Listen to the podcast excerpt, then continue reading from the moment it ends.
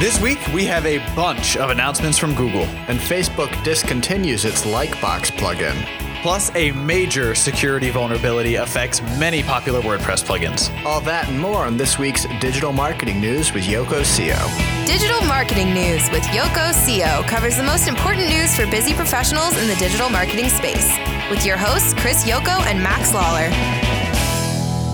Hello, and welcome to the podcast. Today is Thursday, April 23rd, 2015. I'm Chris, and as always, I'm here with my co host, Max. Hey, Chris, ready to roll? Absolutely. This week, Google made significant announcements on a number of fronts. First up, they've announced that they're expanding search functionality on Android devices to include results that suggest installing apps that aren't currently on a user's device. For example, if you search places to stay in San Francisco, Google might suggest installing the Airbnb app. This is reliant on a technology called Google's App Index, which is similar to Google's Web Index, the data archive that powers Google's web search. In order for your app to be shown in search, you'll need to implement the Google App Indexing API. If you're interested, we'll have a link to more information on our site. Moving on, Google Wallet has officially become the first mobile payment system to be FDIC insured, meaning if the money in a Google Wallet account is compromised, the FDIC will reimburse the user. This will certainly give users more peace of mind and give Google a lead as mobile payment services transition from financial facilitators to financial institutions. If you're not yet accepting mobile payments from Google Wallet, this is certainly a case to consider it. Google also announced an update to the YouTube API, shutting off access to anyone using the API from 2012 or earlier.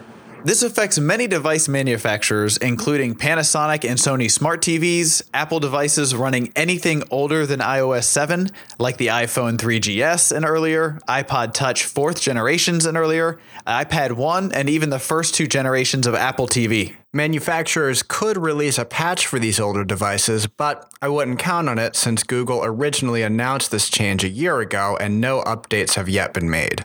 If your communications plan involves YouTube and your audience tend to use older devices, you'll want to be prepared for this. The good news is, for those devices with HTML5 compatible web browsers, there is a workaround. Google also announced Project Fi, their new wireless service, which will piggyback on the T Mobile and Sprint networks, in addition to having access to over a million open Wi Fi hotspots.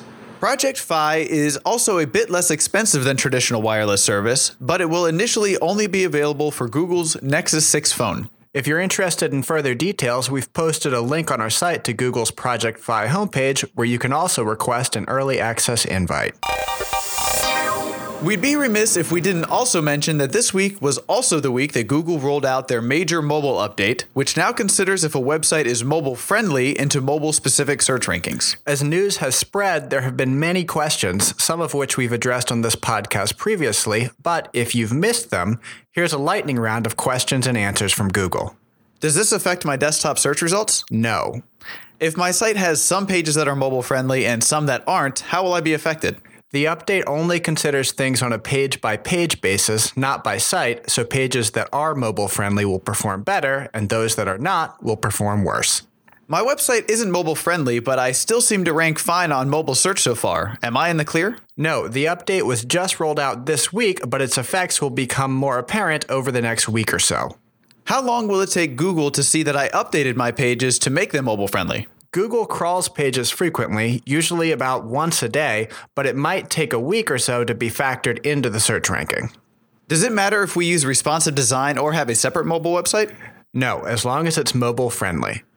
If my pages aren't mobile friendly, will they be removed from mobile search entirely? No, Google considers many factors in search ranking, and mobile friendliness is just one of them.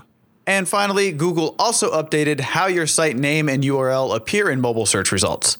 If you'd like to see how that update looks or review the Q&A we presented here, just grab the links from our site. If you've been reliant on Facebook's embeddable Likebox plugin so people can like your Facebook business page directly from your website, you'll need to find a new option very soon. The company announced this week that as of June 23rd, it will no longer be supporting the Likebox plugin and website widget, and it's encouraging users to switch over to the Page plugin, which offers similar functionality, but also the added ability to pull in content directly from your Page's feed. For more information on this change, you can grab a link on our site.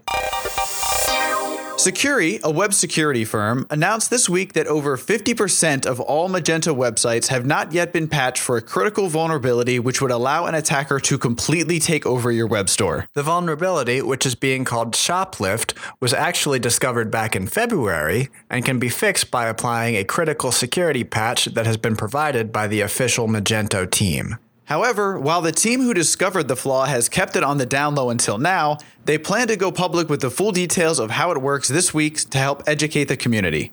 But this also means nefarious hackers will have more information on how to exploit it, so you need to update ASAP. We have a link to more details on our site.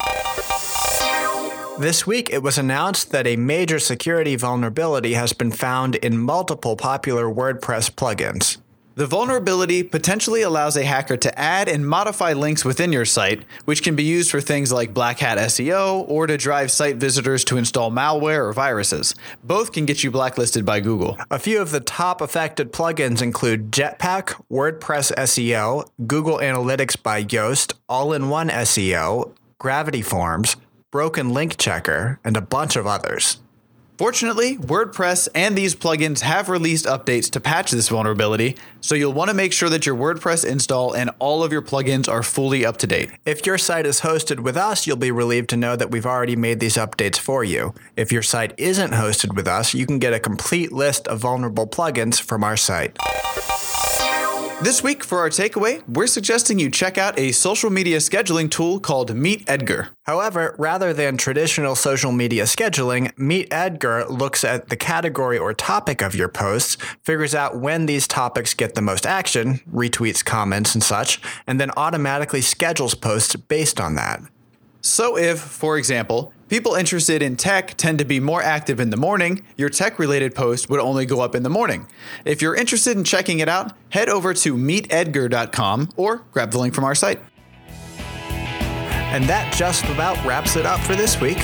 Until next time, Thanks for listening. Digital Marketing News with Yoko CO is hosted by Chris Yoko and Max Lawler, with new episodes released every week. If you have a tip to share or a question for the show, send an email to questions at yokoco.com. Thanks for listening.